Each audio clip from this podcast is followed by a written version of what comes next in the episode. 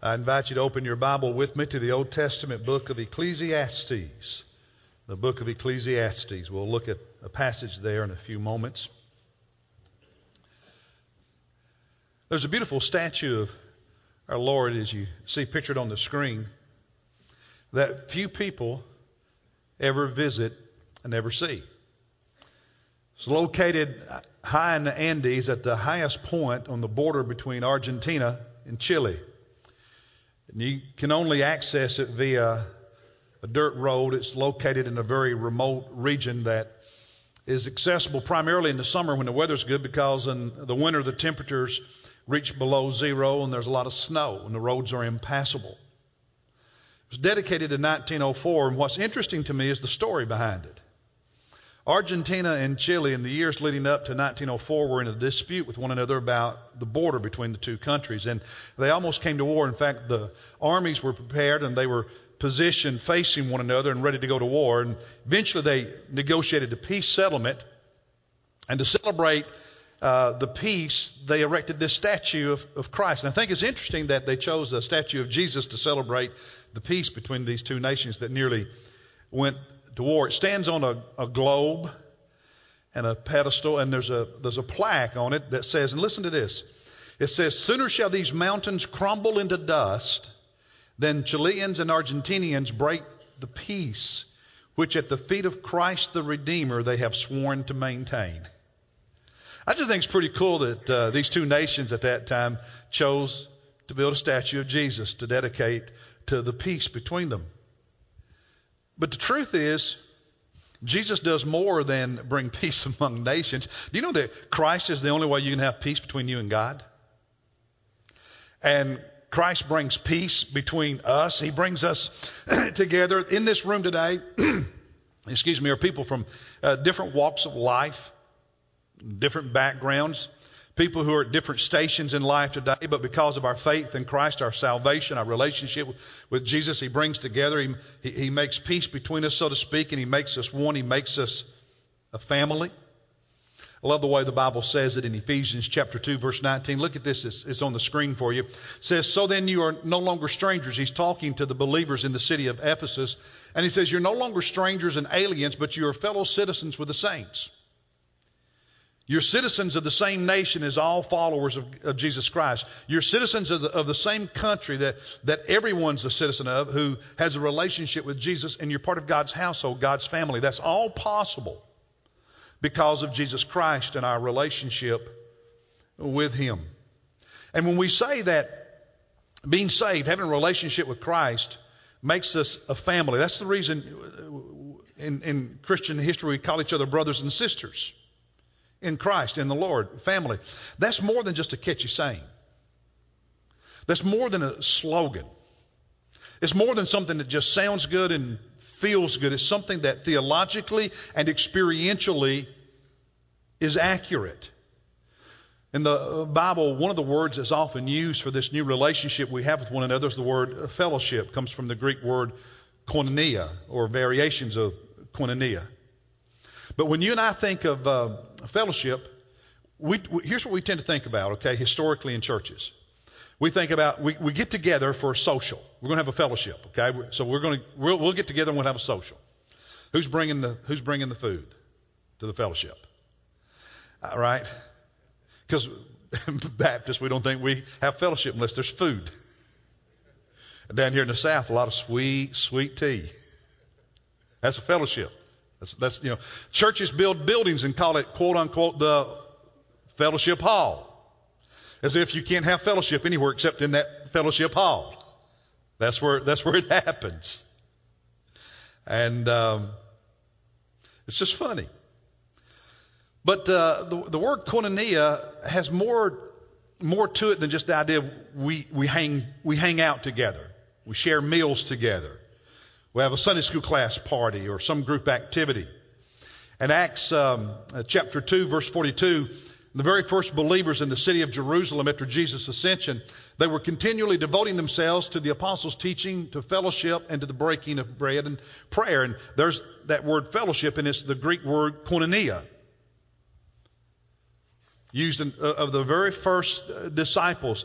The word itself has the idea of, of uh, having something in common, sharing something in common, being part of, a, of the same group and participating in something with someone else or with a bunch of someone else's. But in the New Testament, it's taken to a different level than it was just used in secular Greek. And it's this, this idea that, that what we have in common is Jesus Christ. What we share is Him. We participate in Him. And it's that common participation in a relationship with Jesus Christ that binds us together, makes us family, and is the essence of what biblical fellowship is. And that's, that's a lot more than you like that person and you don't like this person.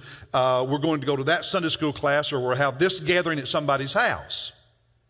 It goes a whole lot deeper than that. And one of the things I really like about that passage is he says they were devoting themselves to it. Now, notice what else they were devoted to biblical teaching, the apostles' teaching, study of Scripture, of God's Word, prayer. Prayer. And so the point being made in this passage is that they were devoted to fellowship with fellow believers as understood in the New Testament as strongly as they were devoted to the study of God's Word and to prayer. Now, does that put it on a different plane? How seriously we are to take relationships with other believers. And so, in this sermon series, we're talking about our eight passions, which are our values, our explanation of what a follower of Christ who's growing and maturing looks like. And you see around the room on the walls these eight banners. We've already talked about three of those passions. Today, we're going to talk about what we call spiritual friendships. And we chose that word instead of the word fellowship because fellowship is so misunderstood today. We need to rethink what does it mean to be in fellowship with fellow believers? And it's more than just friendship, it's friendship that's built on a spiritual foundation, a spiritual truth, and that truth is Christ. And those kind of relationships, that kind of fellowship, those kind of spiritual friendships have so many benefits, so many advantages, bring so many blessings into our lives. Now, I want to look at a passage in Ecclesiastes chapter 4, and and you might think it's interesting. I want to show you a passage in the Old Testament to talk about New Testament fellowship in Christ, but this passage describes very clearly the advantages of friendship and being in relationship. So I want to look at those advantages and then teach that in relation to Christian fellowship and later point out some additional verses in the New Testament. But this is a pretty well known passage. Uh, Ecclesiastes chapter 4. Would you stand with me in honor of God's word as we read together verses 9 and following? The Bible says two are better than how many? All right, so more is better than one because they have a good return for their labor. And guys, just leave the slide on that passage for just a moment. Let's go on and read together, starting at verse 10. For if either one of them fails, the one will lift up his companion. But woe to the one who falls when there's not another to lift him up. Verse 11. Furthermore, if two lie down together, they keep warm. But how can one be warm alone? And if one can overpower him who is alone, two can resist him. Resist the one that's trying to overpower you. A cord of three strands is not quickly or easily torn apart. Thank you. You can be seated. Now, I want to look at those verse by verse for just a minute. Verse 9, look at it again. He said, Two are better than one because they have a good return for their labor. It's the idea that two people can get more done than one person. Right? You ever had a project? You ever had something you needed to do and you needed some help? And the help enabled you to get it done quicker? Or maybe you needed the help to even do it better because if you're doing some carpentry work, woodwork, sometimes you need somebody to hold while you cut or nail and all those. If you work, you, sometimes it's just really hard to do something alone, isn't it? And so you get more return for your effort when there's more than one in a lot of occasions in life. I remember uh, over 20 years ago when we built our house. And um, no grass. And Ray and Christy Bradley and Joe and Kelly Eason uh, basically put in our yard for us. They, uh, I can still remember Christy driving that big truck with that big trailer on the back of it with all those bundles, you know, to cover the, the seed. Uh, Would have taken me a long time to do all that by myself or cost me a lot more money. People can do things together that, that more easily than you can do it alone. Now, apply that to your life as a follower of Christ. You, you try to do everything spiritually by yourself. You try to live the Christian life by yourself. You try to deal with all the issues of life alone. And watch how much more difficult it is than doing it in community with fellow believers. More gets done. We're stronger. It's easier when we do it with others, when we're in relationships with others. Now look at verse 10. He says, if either of them falls, so one of them falls down, well, what, what happens? The other one can lift up his companion. But woe to the one who falls when there's not another to lift him. Um, uh, last year, my uh, mother, who she turns 80 this summer, and last year she fell and badly broke her arm just below the shoulder. Uh, she was out at her mailbox. She, she still lives by herself in pretty good health. And um, so here's my mom lying there on the sidewalk by herself, no one to, no one to help her. We, we have senior adults who fall. If you have, you know, don't be so proud, proud you won't wear a life alert or something like that. You know, get over your vanity. Uh, it could save your life. Just another sermon.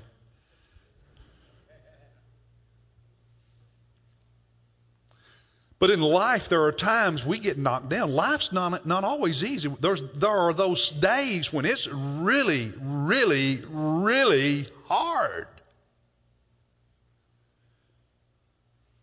And when life knocks you down, do you want to just stay there on the ground trying to get up? Because sometimes you can't get up by yourself. Sometimes it takes you a long, long time to get up if you're alone. We need people. We need those kind of supportive relationships. Yesterday, um, Monisa and I drove to Hanahan near Charleston and back to spend the day with Liam for his seventh birthday. And uh, during the drive, I, I, uh, I called Ken Barrett because two weeks ago his father, I think his father was 90 or in his 90s, passed away, and and we talked and prayed. And um, but he was talking to me about all the support he's got from his men's Sunday school class. I hear those stories all the time. That's what this passage is talking about. That's what spiritual friendships, that's what spiritual, that's what fellowship is about. Now look at verse 11.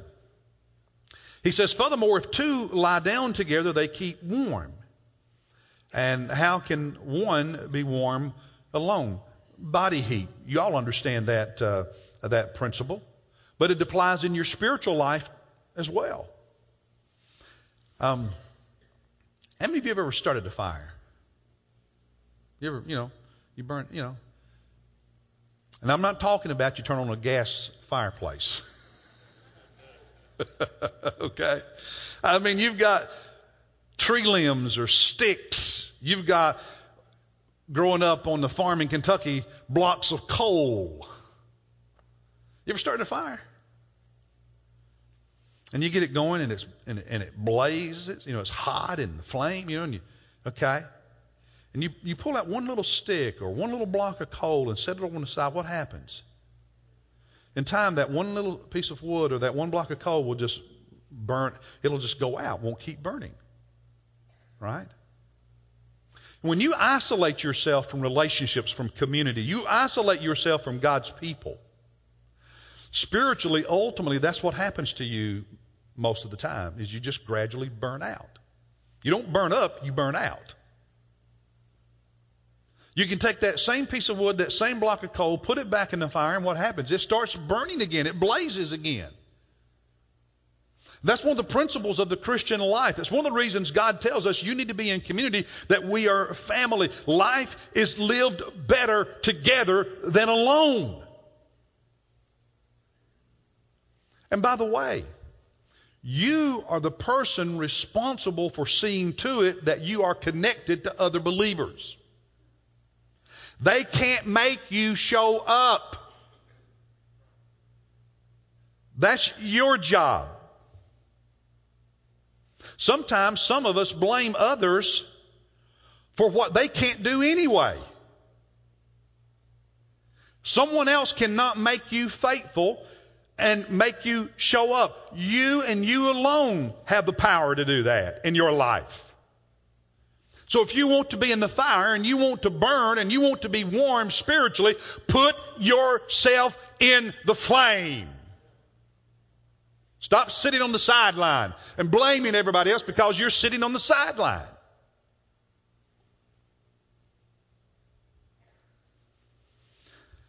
But I, have learned something else about fires over the years. I've learned whether you're burning debris or wood in a fireplace, and it's, it's, it's hot and it's, it's burning and it's, I mean, the blaze is. Here's what I've learned that in time, if you don't put new fuel on the fire, if you don't put more wood in, if you don't add to it, eventually it'll burn up and burn out, right? Sunday school classes? If you think you have great fellowship today, and, and I pray you do, but you're not adding new people and you're not aggressively trying to win new people to Christ and, and, welcoming new people in, guess what? Eventually, your fellowship will become a clique. And there's nothing spiritual about a clique, it's just a clique. Because if you want the fire to keep burning, you've got to add new fuel. And in God's kingdom, God's family, that's new people. Because a church and a class is either getting bigger and burning and blazing or it's dying.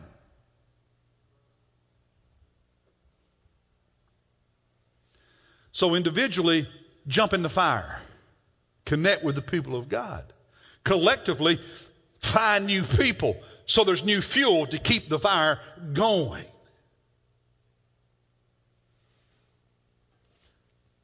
Verse 12. Y'all didn't know Ecclesiastes could preach so well, did you? Verse 12. If one can overpower him who is alone, strong man can beat up on one weakling. Two can resist the bully. Okay?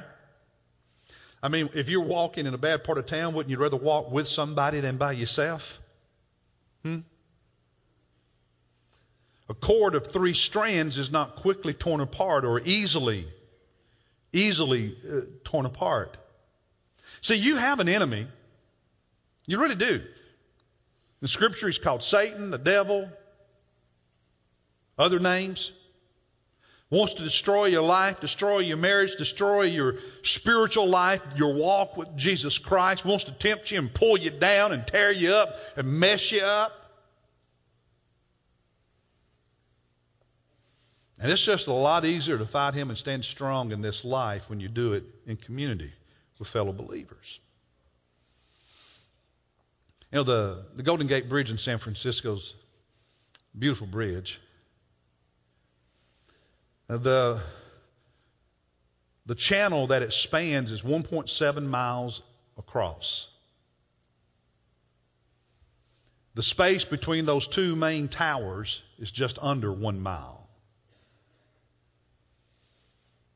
The bridge is 90 feet wide and it's held by cables. And if you look at the photograph, you'll see on either side of those towers, there's one large cable stretching from side to side with other cables coming down, and that's what holds the bridge. So it's those two big cables at the top. Each of those cables at the top is over three feet thick. But it's not one solid cable. It's made up of thousands and thousands of strands of steel wire, steel cable woven together. In fact, over 27,000 strands in each of those cables. It took them more than six, listen, it took more than six months to weave those 27,000 plus cables together into that one big cable. And the thing is, all of those small ones, less than an inch thick, wound together, are stronger than one big one by itself. You get the point? That's exactly what he's saying in verse 12. One on one, you can be whipped. Get some buddies and you might win. You want to fight Satan, you want to fight temptation, you want to deal with the challenges of life. Try to go alone and see how many times you get beaten up, how many times you lose. And do it together. Do it with the people of God. Don't isolate yourself. Don't hide yourself. Open yourself up and live in community with other believers and watch how much stronger you become. Just how God works. We have so many people in this church who, because of their faithfulness to Jesus and faithfulness to Sunday school and being part of ministry groups, have experienced this in their own lives. I'd like for you to give your attention to the screen and just very briefly hear some testimonies from some of your brothers and sisters. My Sunday school class, eh, they are my prayer warriors. We pray for each other, we encourage each other, and to me, Sunday school is a vital part Uh, of the church experience. We all rally around each other to to help that person with that need. Very supportive, very caring, and it's it's almost like a family. They've seen me through death of a child. They've seen me through cancer. They've seen me through all kinds of tragedies. They've always been there praying with me and for me, supporting me. When we lost our daughter, we were, I mean, we were devastated and crushed. And our Sunday school class stepped up tremendously to help us in several different ways. It really meant the world to Holly and I.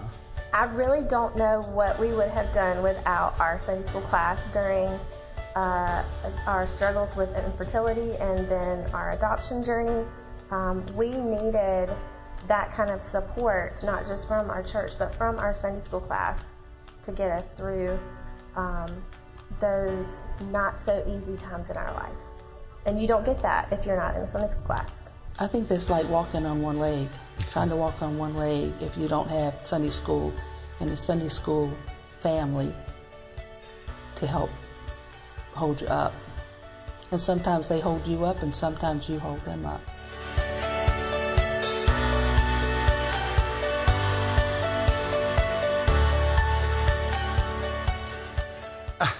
I love that image. I could just preach a sermon on that. You know, it's like walking on one leg, you know.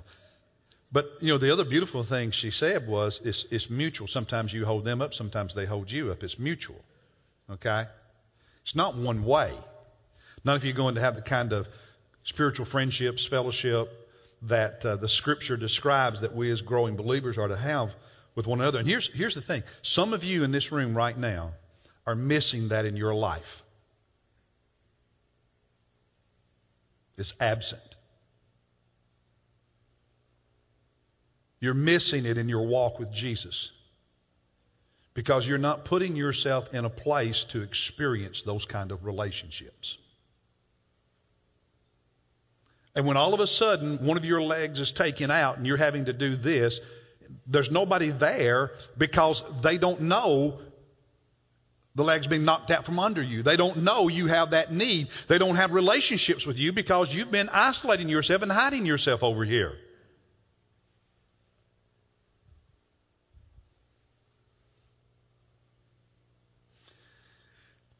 We've said that when any of these passions are missing from our lives, it's like a piece of a puzzle missing.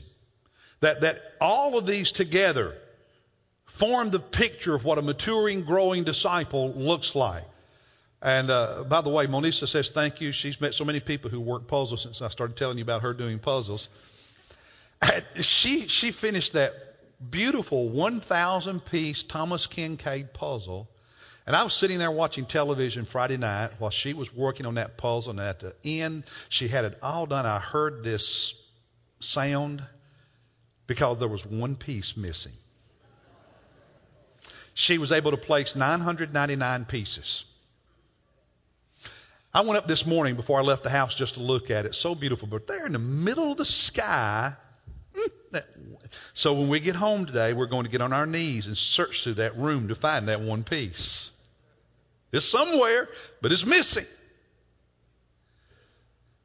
And that's what some of your lives are like. It's like here's this beautiful person, this beautiful creation of God, this beautiful saint, this beautiful saved person, but in the middle of it, there's a hole. There's something missing.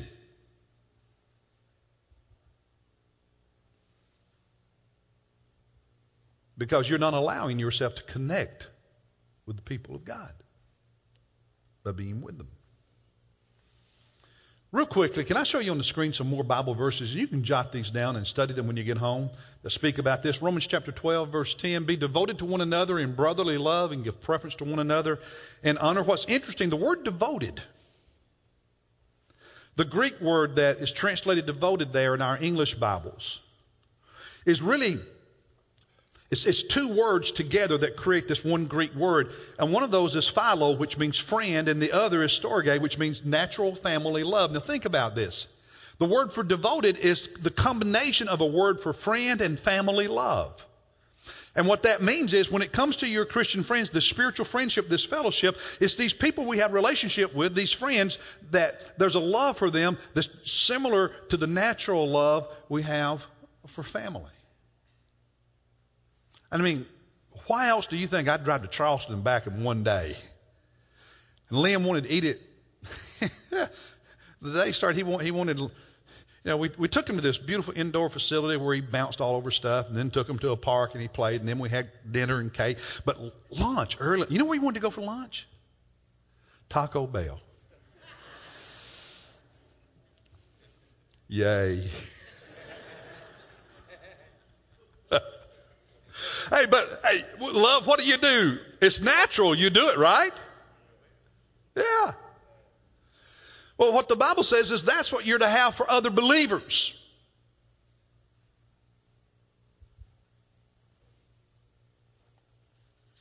Brotherly love at the end of that, the Greek word that is translated brotherly love comes from two words that mean friend and brother. Think about that. The words friend and brother were put together to create that word. The Bible, the New Testament, trying to teach us that these friendships, these relationships, are not just typical friendships. They go deeper than that. There's something else to them. 1 John chapter 3 verses 14 and 16. We know that we have passed out of death into life because we love the brethren. He who does not love abides in death. Verse 16, we know love by this, that he, Jesus, as the reason the H is a capital, Jesus, he laid down his life for us. How do we know Jesus loved us? He showed it in sacrifice. And so we ought to lay down our lives for the. It's, it's shown in sacrifice and what we do. 1 Thessalonians chapter 4, verses 9 and 10. He said, Now, as to the love of the brethren, you have no need for anyone to write to you. Paul, writing to the believers in Thessalonica, up in Macedonia, northern Greece today, if you will.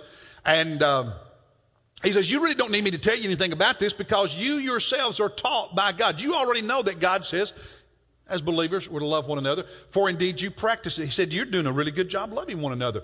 But I love this. He said, Even though you're doing a really good job, I urge you excel still more. Even though you're doing a really good job, do better. Even though you're doing a really good job, keep growing. In other words, none of us have ever gotten to the place in how we love people that we have totally arrived. The idea is that today we're doing it better than we did a year ago or a decade ago. And that five years from now we'll be doing it better than we are now. Keep getting better at it. That's the point. Um, Galatians 6:10. So then, while we have opportunity, let us do good to all people, and especially to those who are the household of faith. What does that mean? Be good to everybody, and be extra good to brothers and sisters in Christ. And then, lastly, Hebrews 10 24 and 25. Let us consider one another. That means think about how to stimulate, how to motivate, how to encourage one another to love and good deeds, how to encourage one another in our growth and service and so on. And he says the way we do that is verse 25. What does that say, church? Read that first part. What does it say? What does that mean? It means show up. Get out of bed. Show up. Not show up when you don't have anything else to do. You're committed to encouraging the people of God, and one of the ways you encourage the people of God is by showing up. Because I'll tell you something, when you walk into a Sunday school class and seats are empty, people are not encouraged. When you're absent, listen, when you're absent, you discourage the family of God. Did you get that? Write that down. So the next time you're tempted, I'm just not going to go. I'm not going to go to Sunday school today. I'm, I'm just not going to show up today. You're discouraging the family of God. Who knew that just showing up encourages people? But it does. You know why? Because it's not just your presence. The fact is, when we're there, we just talk to each other and we encourage each other, and we're more likely to pray for each other. We're more likely to be there when there's other needs, and it's just amazing how that works. And, and, and by the way, it's a lot more fun to be to do something as part of a group than it is by yourself. I'm going to have a birthday party. Invite me, me, me, me, me, me, nobody else. Well, that's going to be a blast. right? Show up. You want Christian friends? Be one. You want Christian friends who will be there for you when you need them? Be there for them when they need you. You want fellowship? Relationships? Show up, participate, engage, be in Sunday school every week, share your life, don't hide yourself and isolate. Be there next Sunday. If you went to Sunday school at eight o'clock, praise God. If you didn't go at eight o'clock, you can go. You can go at uh, what time Sunday school start next hour? Uh, nine. Uh, no, what? Uh, Ten thirty. Thank you. Is that right? Ten thirty. Yeah, that's the next class. It's ten thirty. I forget which service I'm in. 10:30. Go to Sunday school. High attendance day, the end of this month. Go to Sunday school and bring some people with you. Don't just show up, bring some people with you. Put some more fuel on the fire. Okay? See, there's a biblical reason you need to do more than just attend worship. Because, you know, sitting in this room, this is a beautiful thing. This honors God, and you grow through this. But I'm going to tell you something. Just sitting in this room, nobody's going to know it when you have a need.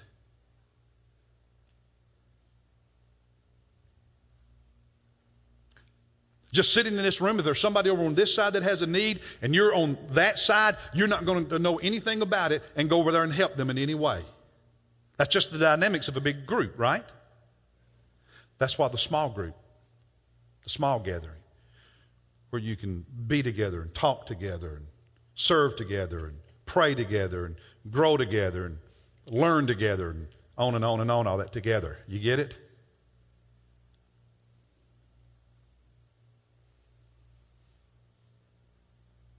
So get in Sunday school. What was that old slogan? Milk, it does a body good. Y'all remember that? Sunday school, it'll do you life, your soul, your walk with Jesus. It do a lot of good. Quit just sitting in these chairs. You're better than that. You're better than that. Let's stand.